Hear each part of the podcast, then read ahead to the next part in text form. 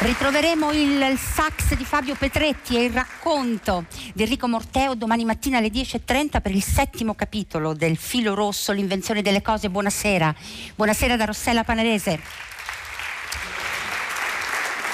In diretta dal Teatro Verdi di Cesena una puntata speciale di Panteo, una puntata eh, dal vivo con il pubblico del Festival di Radio 3, con il pubblico che ci ascolta la radio, che segue la ripresa video sul nostro sito Rai Play Radio oppure ci ascolta in podcast. È la tredicesima puntata di un ciclo di Pantheon cominciato a febbraio, andremo avanti fino al 29 di giugno, dedicato naturalmente ai 500 anni di eh, Leonardo eh, da Vinci. Il titolo del ciclo è Il moto e causa di ogni vita e tutte le puntate naturalmente le trovate scaricabili sul nostro eh, sito. E a Leonardo è dedicata anche la festa quest'anno di eh, Radio 3, eh, il, il, tema, il concetto guida è realtà e immaginazione. Chi ha seguito da venerdì sa che abbiamo aperto parlando di Leonardo da Vinci con Antonio Forcellino e Marco Malvaldi e Leonardo è tornato anche questa mattina protagonista di tutta l'umanità ne parla. Oggi noi, qui, in questo momento, racconteremo una sorta di Leonardo eh, chilometro zero, perché partiremo proprio da qui, Partiremo da Cesena, dalla terra di eh, Romagna, perché Leonardo da Vinci nel 1502, poi i nostri ospiti lavoreranno meglio di me con le date, e, um, comincia un viaggio, parte da Urbino, arriva a Pesaro, Rimini, arriva qui a Cesena, capitale del Ducato di Romagna, Cesenatico, Faenza e Imola, chiamato da Cesare Borgia. Per fare cosa? E, per, e che cosa ha veramente fatto Leonardo in Romagna e poi perché? Nella storia degli studiosi di Leonardo, nella storiografia leonardesca, questo viaggio in qualche modo non viene citato, è quasi, quasi censurato. Beh, di questo parleremo con Vittorio Marchis, intanto buon, buonasera. Storico Potremmo presentarlo in tanti modi, ma insomma, storico della tecnologia sì, le va, va bene, bene va dal Politecnico di Torino. Tra l'altro lui sarà uno dei protagonisti del gran finale domani alle 12.50. Eh, qui della festa di Radio 3 parlerete di invenzioni, chi più sì. ne ha più ne mette. Lei le ha messe anche in rima le invenzioni. Sì. sì. Cose. Cose. Cose, cose. Case. Cose. Cose. Cose, cose okay. di casa. Cose di casa, invenzioni di casa, insomma, questo è il gran finale con Marino Sinibaldi. E poi con noi Davide Gnola.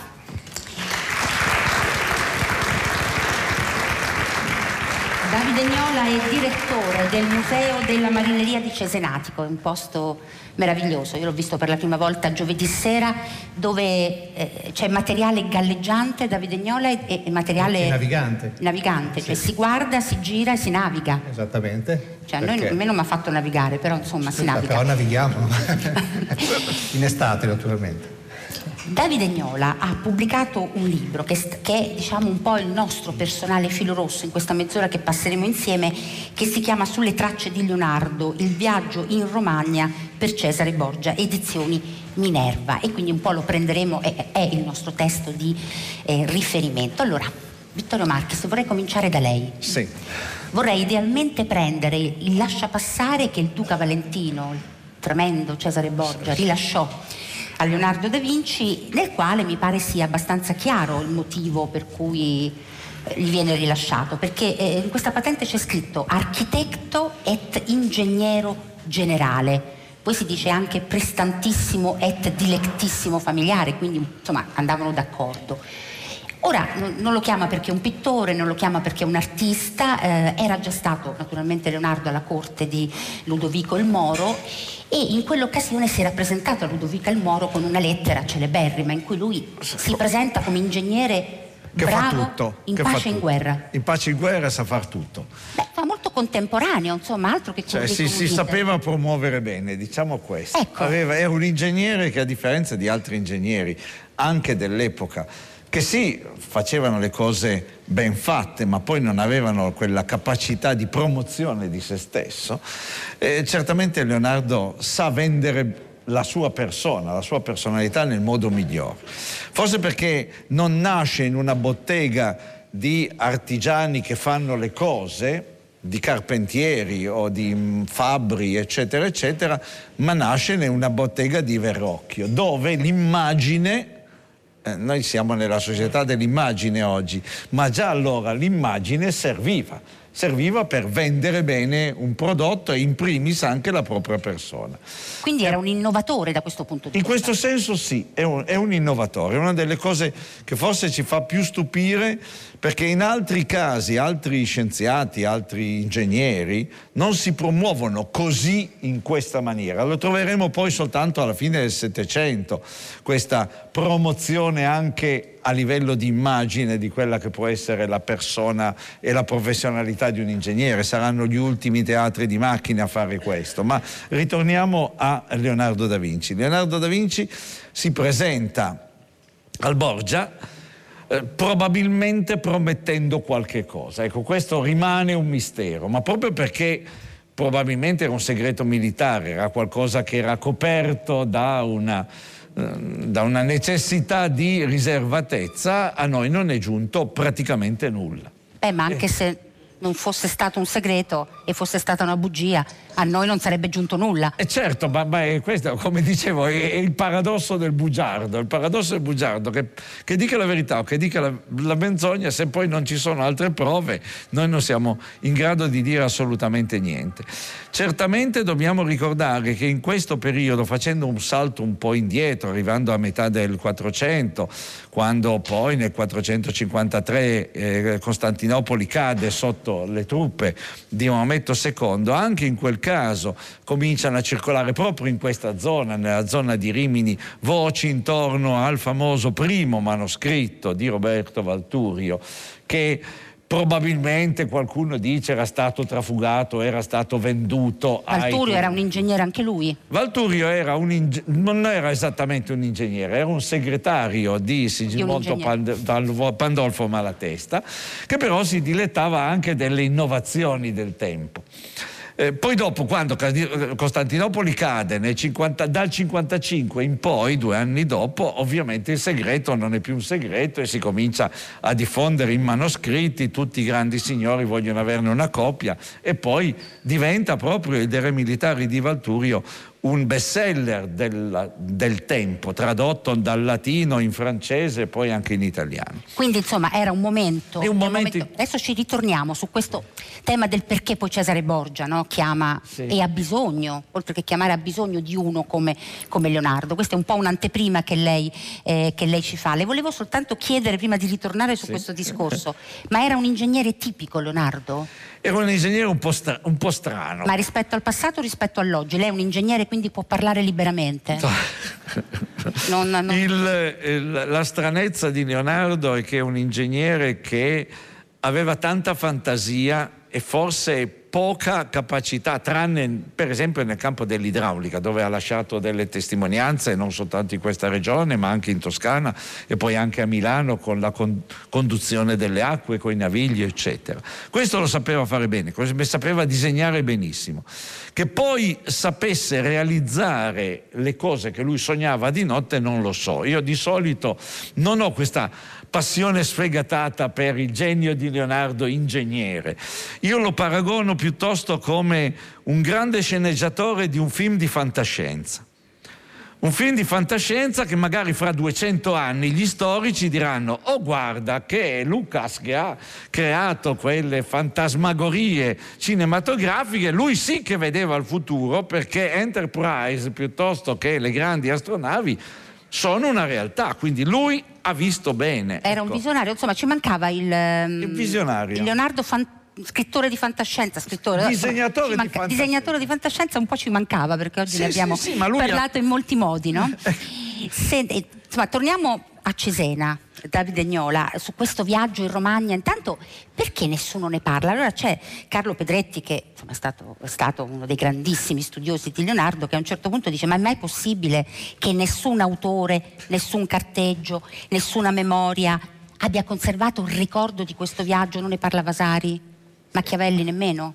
No, è, è un disappunto che infatti coglie anche noi contemporanei e a distanza di 30 anni da quando Pedretti l'ho detto la prima volta rimane valido, nel senso che ehm, i biografi di Leonardo non ne parlano. Vasari non dice nulla di questi pochi mesi, che però sono mesi importanti e forse sono anche un po' più di questi pochi mesi. Vediamo intanto quanti pochi mesi, tanto per dare un po' Ma un'idea. Le tracce, diciamo che le, le, le tracce che abbiamo, cioè le, le date scritte in quel taccuino di appunti di Leonardo, che è il codice L, partono dal 30 di luglio del 1502 e finiscono a Cesenatico. Poi da altre tracce che abbiamo possiamo immaginare che Leonardo abbia cominciato eh, nei primi mesi del 1502 e abbia terminato il suo servizio abbastanza bruscamente, tra l'altro nei primi mesi tra gennaio e febbraio del 1503. Quindi non arriviamo ad un anno. Non arriviamo ad un anno, però poi se andiamo un pochino dietro le, le quinte, se andiamo a vedere altre tracce, eh, si, si, può, si può immaginare, questa è una suggestione interessante,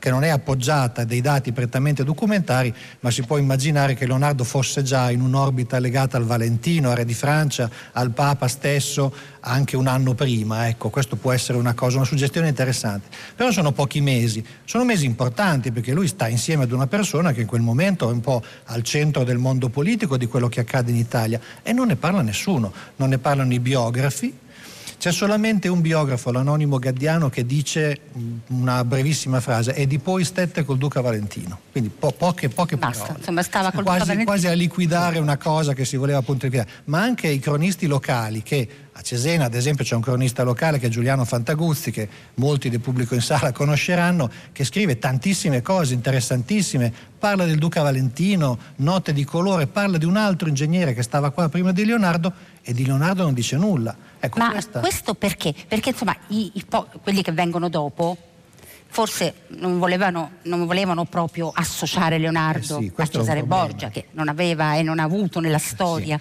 una, grande, una grande fama, però i contemporanei, insomma, Questo infatti è il mistero, io questo un pochino lo, lo, lo, ma lo c'è lo passato rilancio. dalla Romagna, sì, siamo sicuri. Beh, questo direi proprio di sì. Abbiamo dei dati, abbiamo dei, dei disegni eh, abbastanza belli, anche molto espliciti. I due disegni di Cesenatico insomma, sono inequivocabili. Ma ecco, questo è un, è, un, è un bel tema. Perché i contemporanei non ne parlano? Anche perché non era una missione segreta, perché c'è un lasciapassare che, che, che per sua natura è un documento pubblico, deve essere mostrato, fatto vedere. Ecco, dice esplicitamente di lasciare il passo libero a Leonardo da Vinci, nominato. Ecco, e, mentre invece dopo era, era, un bel problema associare una figura come Leonardo che è quasi angelicata nella sua genialità, nella sua diversità, ad un personaggio che adesso noi abbiamo ampiamente sdoganato attraverso le fiction sui Borgia, attraverso i fumetti e quant'altro, ma Cesare Borgia, il Duca Valentino, è stato un personaggio che gli storici toccavano veramente con le molle anche Luca Beltrami, che all'inizio del Novecento è, è, è, uno studioso che rimette in ordine tutti i dati, anche biografici, arriva al punto da dire che il lascia passare è una cosa che ha fatto il Duca Valentino per farsi bello col nome di Leonardo. Quindi era veramente un problema che ora noi non sentiamo più, ma che al tempo c'era. Ma c'è una damnatio memoria su, su, questo, su, questo, aspetto. Comunque lei ha preso poi le carte, per così dire, sì. e ha studiato questo viaggio in Romagna usando poi due documenti principali. Uno è il codice L, lei lo ha Sì. appena citato, è uno dei codici, i codici o sono collezione di collezionisti che rimettono le carte di Leonardo oppure sono taccuini, in questo caso è Questo è un taccuino, sì. si trova in Francia, portato via da Napoleone, lì è rimasto e poi c'è la lettera, la patente di cui Certo. dicevamo. E questo viaggio, per, ric- per ricordarcelo bene, parte da Urbino e arriva poi a Cesenatico il 6 settembre. Arriva a Cesenatico, però nel codice L ci sono dei disegni che sono riferiti, uno ad esempio probabilmente alla cattedrale di Faenza, anche se diciamo un'attribuzione genericamente accolta, non c'è nulla che esplicitamente dica. Leonardo mh, eh, appunta alcune date, sono interessanti, a Cesenatico appunta addirittura l'ora, ecco, però... eh, L'ora dice- quindicesima, non sono le tre, ma insomma è l'ora Esattamente, quindicesima. sono le 9 del mattino. E d'accordo. Ecco, quindi è un viaggio che noi possiamo. Ecco, è interessante vedere come questi due documenti, il codice L e lascia passare, sono in fondo complementari, perché uno è il documento che in qualche modo dà le motivazioni, che- che- perché viene Leonardo di Romagna e il lascia passare dice che l'ingegnere architetto generale viene a vedere, misurare et bene estimare, che sono, lo, insomma, lo dice molto chiaramente cosa deve fare, dice che gli altri ingegneri devono ehm, parlare con lui delle cose da fare, eccetera. E poi abbiamo invece il taccuino, gli appunti di Leonardo, quindi vediamo le tracce di che cosa effettivamente stava facendo, di cosa si interessava e ecco. sono soprattutto rilievi di fortificazioni. Diciamolo subito Davide Gnola perché poi il tempo corre e, e diciamo subito che Leonardo in questo viaggio non ha fatto nulla da un punto di vista di progettazione? Beh, aveva veramente poco tempo. Poco tempo. No, certo. Questo è importante però ricordarlo, no? Sì, sì, sì. No, dopo è chiaro che in Romagna Leonardo è diventato un formidabile testimonial. Cesenatico in particolare, che è una città turistica, chiaramente è, è, è importante avere quei due disegni di Leonardo, ma in tutta la Romagna eh, è fiorito Leonardo ha fatto questo, Leonardo ha fatto quest'altro. Il sillogismo è Leonardo era qui, si interessava di queste cose, vuoi che non abbia fatto questo, quest'altro? E questo è un pochino il tema. In realtà Leonardo noi abbiamo dei disegni che sono evidentemente degli appunti perché lui doveva eh, annotare delle cose e poi avrà sicuramente parlato con qualcheduno, avrà sicuramente dato dei suggerimenti, però Leonardo arriva, sta qua veramente pochi giorni, ma Leonardo soprattutto non arriva in un terreno vergine, arriva in, uno, in, un, in dei luoghi dove c'è già tutta una sapienza tecnica, ingegneristica eh, eh, con la quale lui comunque interagisce. Tra cui il porto di Cesenatico, il porto canale che appunto esisteva già da due secoli. Vittorio Marx, torniamo al discorso che lei stava facendo, però perché Cesare Borgia eh, aveva bisogno di Leonardo? Erano tempi di guerra eh, in cui... Allora io faccio, faccio, qualche ipotesi, non, non convalidata da nessun documento, ma può essere un'ipotesi per analogia ad altri fatti.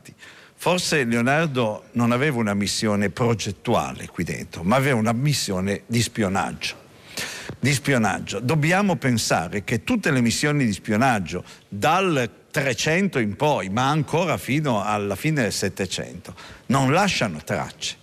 Non lasciano tracce se non delle tracce forse diciamo mascherate da, alt- da, altre finalità. Adesso mi sto spostando a metà del, a metà del Settecento, quando Spirito Benedetto Nicolis di Robiland fa un viaggio spionistico per le industrie metallurgiche nella Germania, in realtà lui ha un lascia passare, noi ce l'abbiamo questo lascia passare, in cui si dice che lui va per studiare a Freiberg. Punto e basta, quindi un semplice studente. E quindi anche se è ingegnere. Leonardo cosa andava Allora, poi noi siamo nel Spirito Benedetto Nicolis di Robiland, poi ha avuto la fortuna di avere il tempo, una volta finite tutte le traversie militari, politiche e civili, di mettersi a casa tranquillo e a stilare tutte le sue osservazioni. Probabilmente Leonardo ha fatto delle osservazioni, le ha consegnate non sappiamo a chi e questo che ha ricevuto queste informazioni se le è tenute care e, e non certamente le ha divulgate. Pensiamo che siamo in quel periodo in cui diffusione tra la, fine, tra la metà del, del 400 e l'inizio del 500, l'artiglieria sconvolge la forma delle città. Le città abbandonano la città turrita, ma si abbassano e la città diventa città stellata, con i baluardi, con i bastioni. Il punto di passaggio, seconda metà del 400, è quella, per esempio, delle fortezze di Sasso Corvaro che non sono ancora città stellate, ma hanno già una forma bastionata pronta a, riceve, eh, a, a, a sopportare i colpi delle artiglierie. Probabilmente qualcosa ha detto e ha fatto. Ha verificato che certe soluzioni erano state fatte nella maniera giusta, magari di altre avrà dato i suoi consigli per altre revisioni o per altri retrofit, come diciamo oggi. Però Certamente se erano notizie riservate, riservate sono rimaste ed è Insomma, questo se aveva motivo. un segreto non lo possiamo sapere. No, non lo possiamo sapere. Per il paradosso del mentore. se era diciamo una spia non possiamo sapere. Secondo me in questo mistero viaggiava, che... viaggiava tranquillamente anche su questo piano. Poi però improvvisamente abbandona Davide Agnola, eh, Leonardo sì. da Vinci abbandona Cesare Borgia. Sì, abbandona e abbandona in un modo... Un po' all'improvviso. Sì, è improvviso ed è anche suggestivo, perché poi al di là della, della filologia dei documenti è bello poi anche vedere che cosa, cosa può essere accaduto, appunto. E lui abbandona molto rapidamente, lui capisce che la fortuna eh, di Borgia sta cominciando a cadere e probabilmente c'è anche qualcheduno che gli dice che è ora di mollare Cesare Borgia. Questo qualcheduno potrebbe essere proprio il re di Francia, che è la persona che sta nell'ombra, che forse anche, chissà, potrebbe essere proprio lui la persona alla quale Leonardo doveva raccontare qualche cosa. Noi vediamo che Leonardo improvvisamente molla il, il Valentino, lo ritroviamo a Firenze che va a ritirare del denaro dalla sua banca e, e, restituì, no, e restituisce addirittura dei soldi a Salai, il famoso, il famoso Salai, Salai, che gli aveva prestato dei soldi. È strano una persona che sta a servizio Aspetta, di bordo. famoso perché, perché, noi non siamo bravi come Beh, è, è, è, l'allievo prediletto degli anni più gio- giovanili di Leonardo, poi viene in qualche modo sostituito da Francesco. Quindi lui ritira dei soldi, restituisce dei soldi al suo allievo, uno dei suoi allievi prediletti, quindi non era stato pagato, evidentemente. No, non era stato pagato e c'è un'altra annotazione curiosa perché anche in Leonardo eh, anche, sì, anche negli scritti di Leonardo il Duca Valentino ricorre credo un paio di volte e basta. E c'è una cappa, una, un mantello che, che, che Leonardo annota del Duca Valentino ma di Salai, quasi come se Leonardo non volesse indossarla lui quella, quella cappa, la lascia indossare. Quindi ha una cappa che evidentemente gli ha regalato sì, Duca sì, Valentino, sì, però lui preferisce darla eh sì, dice io meglio non al suo allievo, fare, sì. allievo prediletto. Senta Davide Gnola, allora di questo viaggio, eh, allora Cesena era la, era la capitale, capitale del Ducato di Romagna, qui siamo proprio nel cuore del Ducato di eh, Cesare Borgia e, e, poi c'è Cesenatico che eh, appunto col suo portocanale nel codice L ci sono questi due disegni. Uno è una veduta a volo, d'uccello, sì. e l'altro è un rilievo. Un rilievo. È un sì. rilievo. Sì, Cesenatico. Porto Canale, appunto. Che... Anzi, Cesenatico anzitutto si chiamava Porto Cesenatico, perché Cesenatico ha smesso di essere un aggettivo quando è diventata autonoma da Cesena a metà dell'Ottocento, quindi era la, era la porta di Cesena aperta sul mare Adriatico che al tempo era parte integrante di un mare Mediterraneo che era ancora al centro del mondo dal punto di vista della, della navigazione e dei traffici marittimi. E quindi aveva un'importanza fondamentale per il Duca Valentino, perché dai porti, anche dai porti minori, come adesso siamo portati a considerare un porto come Cesenatico, passavano eh, i militari, passavano le truppe, passavano le merci, passavano i pellegrini, passavano i capi di Stato quando si muovevano e quindi era fondamentale dedicare attenzione al porto di Cesenatico e quindi l'attenzione di Leonardo è pienamente giustificata. E anche qua Leonardo arriva in un porto che è un porto canale, quindi ha tutta una serie di problematiche di tipo idraulico che però sono state già affrontate, ad esempio nel periodo malatistiano, perché il porto canale per non insabbiarsi ha necessità di avere un continuo movimento di acqua, quindi viene fatto con le maree, quindi c'è tutta una tecnica che Leonardo conosceva bene. Noi di Cesenatico, di Leonardo abbiamo due magnifici disegni che insomma è, è, già, è già, tanto avere questi due disegni, codice, ecco, sono codicelle, sono a distanza dicevamo, di una carta l'una dall'altra. Dicevamo prima però non abbiamo opere, naturalmente no. lei questo ce lo ha già Ed è interessante spiegato. vedere anche come siano complementari perché una è una, è una, visione sintetica, una veduta a volo d'uccello, si vede il borgo per com'era, l'altra invece è proprio una, un rilievo, quindi ci sono le quote, sono le misure, c'è l'annotazione della, della, dell'imbocco del portocanale, quindi evidentemente è un appunto per delle cose che, che Leonardo probabilmente immaginava. immaginava. Ora, Leonardo, ingegnere idraulico, era, era, una certezza, sapeva, certo, sapeva, una il certezza, mestiere, sapeva il mestiere. mestiere. Lì c'era anche il progetto di collegare Cesena naturalmente al, al, al, al mare, certo, certo. quindi il canale allora era possibile, certo. non era una, un'opera impossibile. È chiarissimo, l'idraulica, la scienza idraulica di Leonardo è forse una delle degli aspetti più consolidati di quella che era la sua professionalità. Per il resto sappiamo che quando sognava fare l'elicottero piuttosto che non il paracadute erano bei sogni, perché con quel paracadute lui avrebbe potuto paracadutare dal balcone di casa sua il suo gatto e forse si salvava.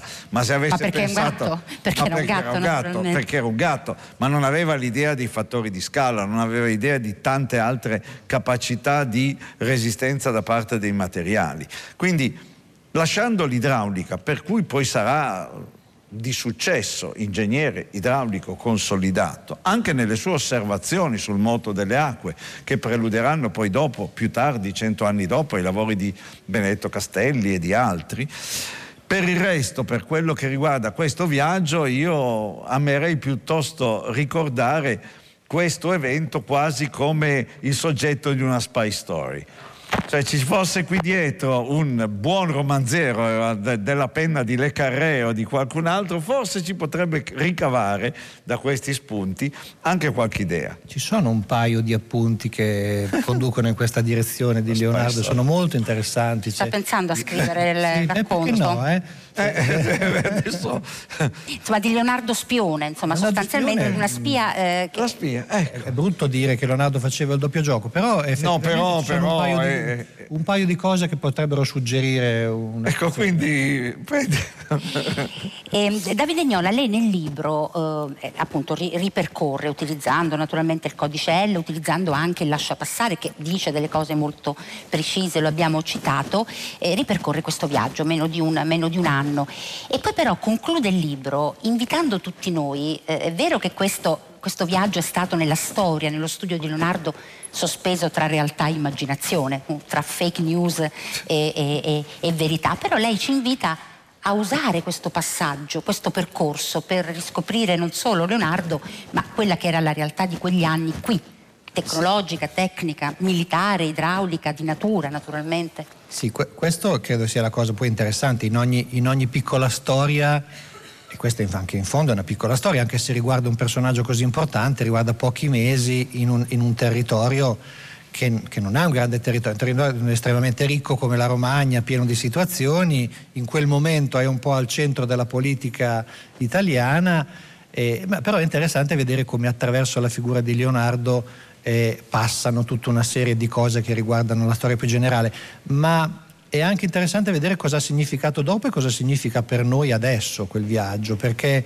ad esempio per Cesenatico, piccola comunità eh, di pescatori che alla fine dell'Ottocento festeggia due autonomie perché diventa autonoma da Cesena che è una città che ha sempre sentito come madre ma soprattutto come matrigna cioè che diventa autonoma agli inizi, a metà dell'Ottocento diciamo. Leonardo è stata un'identità. Assolutamente, Una... poi diventa autonoma anche rispetto a, a, allo Stato Pontificio, perché diventa parte del Regno d'Italia più avanti e quindi c'è tantissimo entusiasmo in quella classe dirigente di questa piccola località che però finalmente può finalmente riconoscersi in qualche cosa e che alle spalle ha solamente una piccola storia di pesca che poi era una pesca di sussistenza. Fondamentalmente a quel punto ha due persone che diventano il mito fondatore. Sono Garibaldi che sente molto vicina sia, sia, sia nel tempo che Garibaldi è il santo patrono di Cesenatico a tutti gli effetti e poi Leonardo e Leonardo ed è significativo questo viene il luogo simbolo della delle identità cittadine di quegli anni è sicuramente il teatro, no? il teatro che a Cesenatico viene fatto nel 1862 e sul, sul, sipario del teatro c'è naturalmente Leonardo da Vinci che dà a Cesare Borgia il disegno del portocanale. E questo racconta cosa significa per Cesenatico eh, Leonardo. Noi abbiamo un minuto e mezzo, credo, eh, due minuti e voglio fare però una domanda questa volta a Vittorio, a Vittorio Marchis, perché nel, tra le tante cose che scrive nel taccuino, nel codice L, anche di Cesena, per esempio la Malatistiana, la splendida biblioteca, non viene citata. Ma Leonardo leggeva? Secondo me molto poco. Amava, amava guardare le, i libri con le figure. Ah Sappiamo beh, che aveva. Era un grande pittore, insomma. Era un grande pittore. aveva, cioè, un... aveva, nella sua collezione, noi abbiamo pochi elenchi espliciti dei libri da lui posseduti, quando lui fa gli inventari, quando si deve trasferire e probabilmente mette l'elenco all'interno di una cassa perché gliela trasportino senza portargli via nulla. Non aveva una grande biblioteca. Ci faccia degli esempi, un allora, tre libri che lui aveva. Aveva un Leon Battista Alberti, aveva una copia stampa di Roberto Valturio, aveva eh, qualche libro di poesia, adesso non mi ricordo più bene, eh, una, una biblioteca non specifica, non specifica. Però in altri casi lui è interessato, Davide Gnora, alle biblioteche che poi dei paesi sì. in cui passa, pochi lui secondi. È curioso, è, è, curioso. Ecco, è curioso dei libri, è ghiotto quasi di libri, li vuole accaparare, probabilmente appunto era interessato molto alle cose che riguardavano il suo lavoro.